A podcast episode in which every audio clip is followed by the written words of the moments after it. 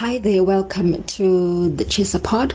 My name is Constance Homo, and thank you so much for tuning in. And today's guest, we have Afro pop singer and music producer Tresor, who would be filling us in on that big music project that he recently got involved in, and that is Drake's album titled Honestly Nevermind.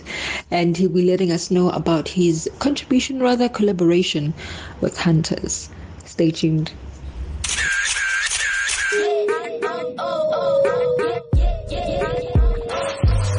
Uyazi umzansi celebville is filled with flavor but you know that ge o batla go fame e re mo ngwaneng or who secured the latest bag or just who's dripping with sauce and who's adding the spice because if it's hot then it's definitely in the chisa You've, we've worked on six songs on, on, on Drake's album. Um, just tell us on how that collaboration came about and how do you feel about that? Thank you so much. It's been such a great honor to be part of such a monumental project, uh, shifting and also just spearheading a whole new um, direction for pop culture globally. And you know, if you've been following my career in, in quite a bit, you um, there's been such a massive change um, in the last 24 months. Uh, but also, like one thing that happened was that Oliver El Khatibus became a brother of mine. He is a um, he's been Drake's business partner for a long time. He got in touch with me mid last year, um, mm-hmm. and we started exchanging music. They've been fans of my music. They started playing the music on OVO radio. We started going back and forth, and um, what happened is that we started started exchanging music. Most of the collaboration really happened organically, and I'm just honored that I got brought in the project as a collaborator on a project to be able to help shape the sound of pop culture at the moment. It's really, really exciting time, and I'm very excited. It's beautiful. It's one of my favorite albums I've been involved in. Not because I'm involved, because it's just really it's different. It's it's damn, it's it's incredible. It's just culture shifting for me in so many sense, and I'm really excited about it. Mm. And what was going on through your mind when you heard that they love your music? I know when you're an artist and you're creating, the end goal is never really to like, oh, I hope they like my music. You just want to put out what the message of your song is and you just let your work do the talking for you. But how did you feel when you heard that they love your music? I mean, it's it. You know, I think the way I make music is is always um, aiming at you know exporting African art and music and and and sound to the world. You know, my my my, my mission is to gl- uh, bring back the glory days of African pop music and African pop culture. And you know, I'm, i was very excited. I was also really um, flattered uh, to hear that you know the guys really love the music. You know, I, I had I had um, I had dinner with. Um, Black Coffee not long ago, and he was really, really excited about the music. He was just telling me how incredibly big fan uh, Drake is of the music and how he speaks very highly of the work that I do, and that was very flattering. And it's just a really beautiful time, you know. I think as an African artist, I've always known the music is destined to go to greater heights, and it's such a beautiful time that I get to experience it, you know, in my youth and early in my career.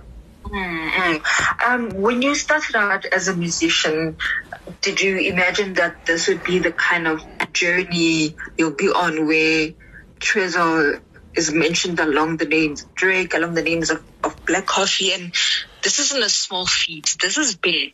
So when you were starting out, has it always been, let's say, a dream of yours or in the pipeline where you would be there in the international market? I think it's always been, you know, like my journey, like if you followed my career, my journey has always been about building something bigger than where I come from. I come from very small city, Goma, in the DRC, so I've always wanted to make my city proud.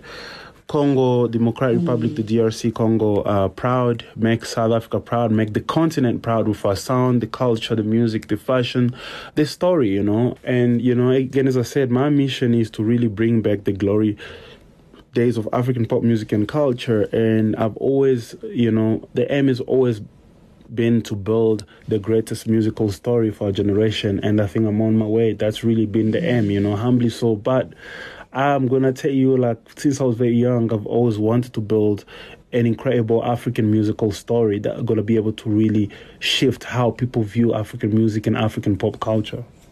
I'm on that part of, of just being making people proud and imparting this kind of knowledge to the youth or to the talent that's upcoming.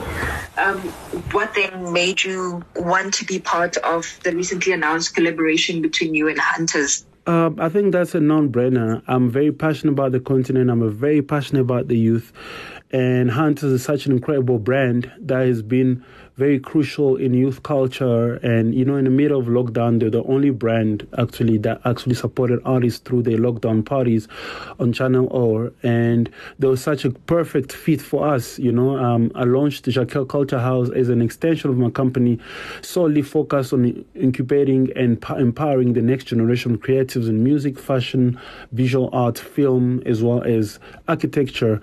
And Hunters were the fitting partners for it because they're equally passionate about the arts and really passionate about the youth and empowerment. And that's why we came together to create this amazing platform like never seen before on the continent to be able to empower the creatives and really opening up uh, the industry and giving opportunities uh, to a lot of creatives. I mean, before that, do you think that, you know, a lot of creatives had that um, era or that opportunity to, I don't know, launch their careers? Do you think that they had some sort of support?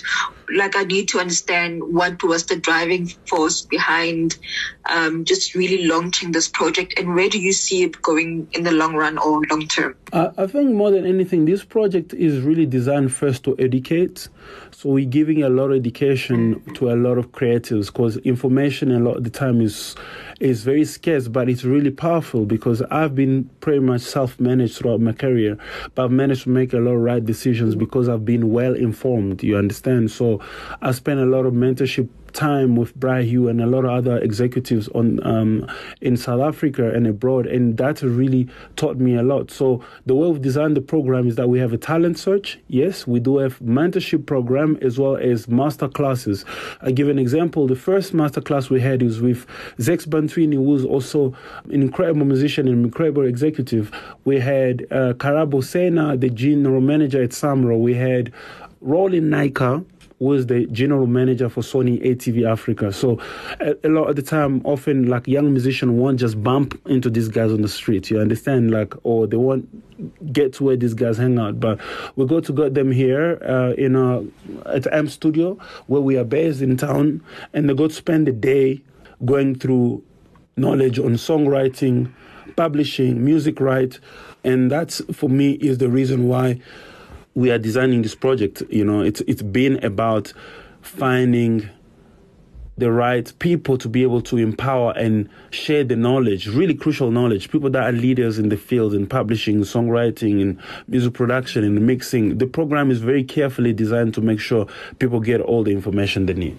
Now, do you think that we are experiencing a shift? I know that like years ago, you know, a lot of youngsters would get into the music industry, sometimes get out with not having had the solid education of what music is about.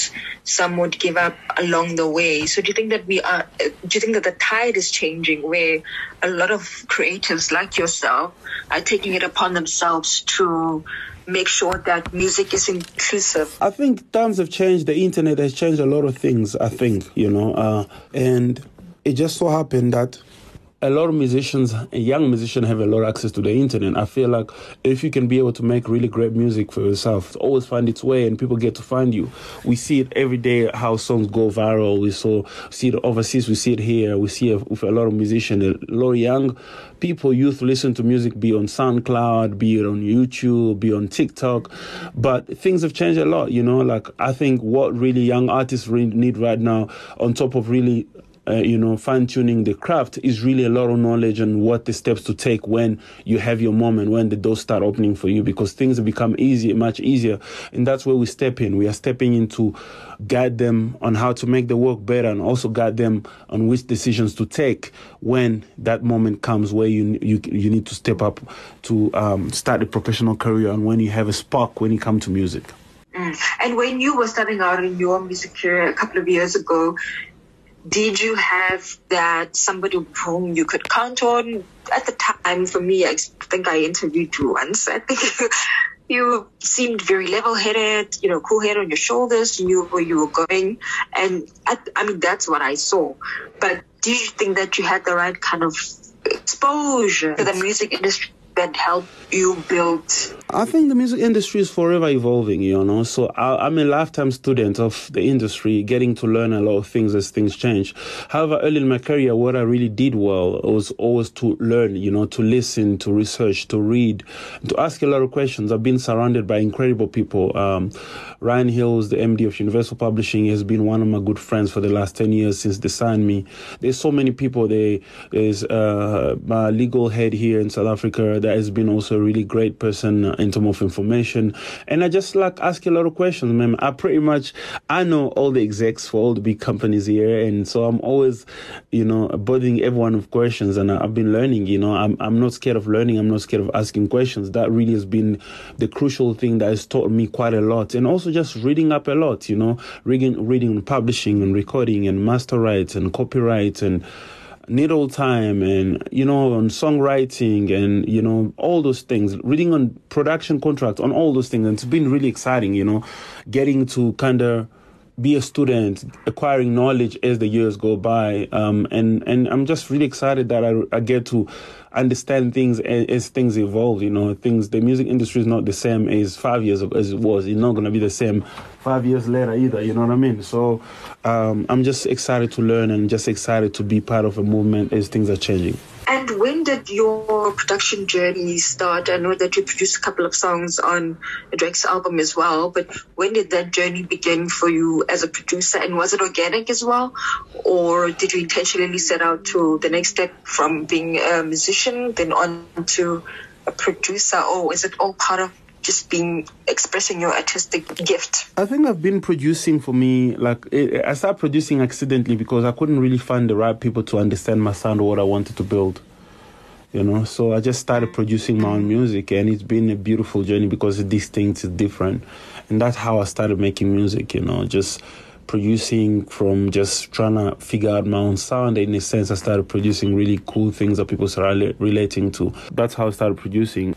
Which other artists have you produced for that we are doing? Um, I've produced for quite a few people actually. I've produced for um, some guys from Idols. I think two Idols winners, two Idols winners, Paxton and Vincent Bones. Mm-hmm. Um, I've produced for Maori Sponge. I've produced for mm-hmm. Batundi. I, I don't really produce for many people. I just mainly just keep it very tight. So I just focus mainly on just producing myself. But I've done production for Metallica and Drake and a few other artists. Will we see you in future doing um, other collaborations with artists? I know not on the production side because you're planning on being selective of whom you work with, but the music side? My focus, I think, is mainly on the global like stage because I need to take my career on into the next level uh, in terms of collaboration. I think I've done everything I need to do in South Africa on the continent. So global stage, maybe a little bit of West Africa, Nigeria, big collaborations there. Uh, and I'm just working on new music. I'm excited. I'm exciting new projects, new exciting music, new exciting, a lot of exciting things. So it's a really exciting time. Thank you so much, Tresor, for your time. I really appreciate it. All right, thank you so much. All right.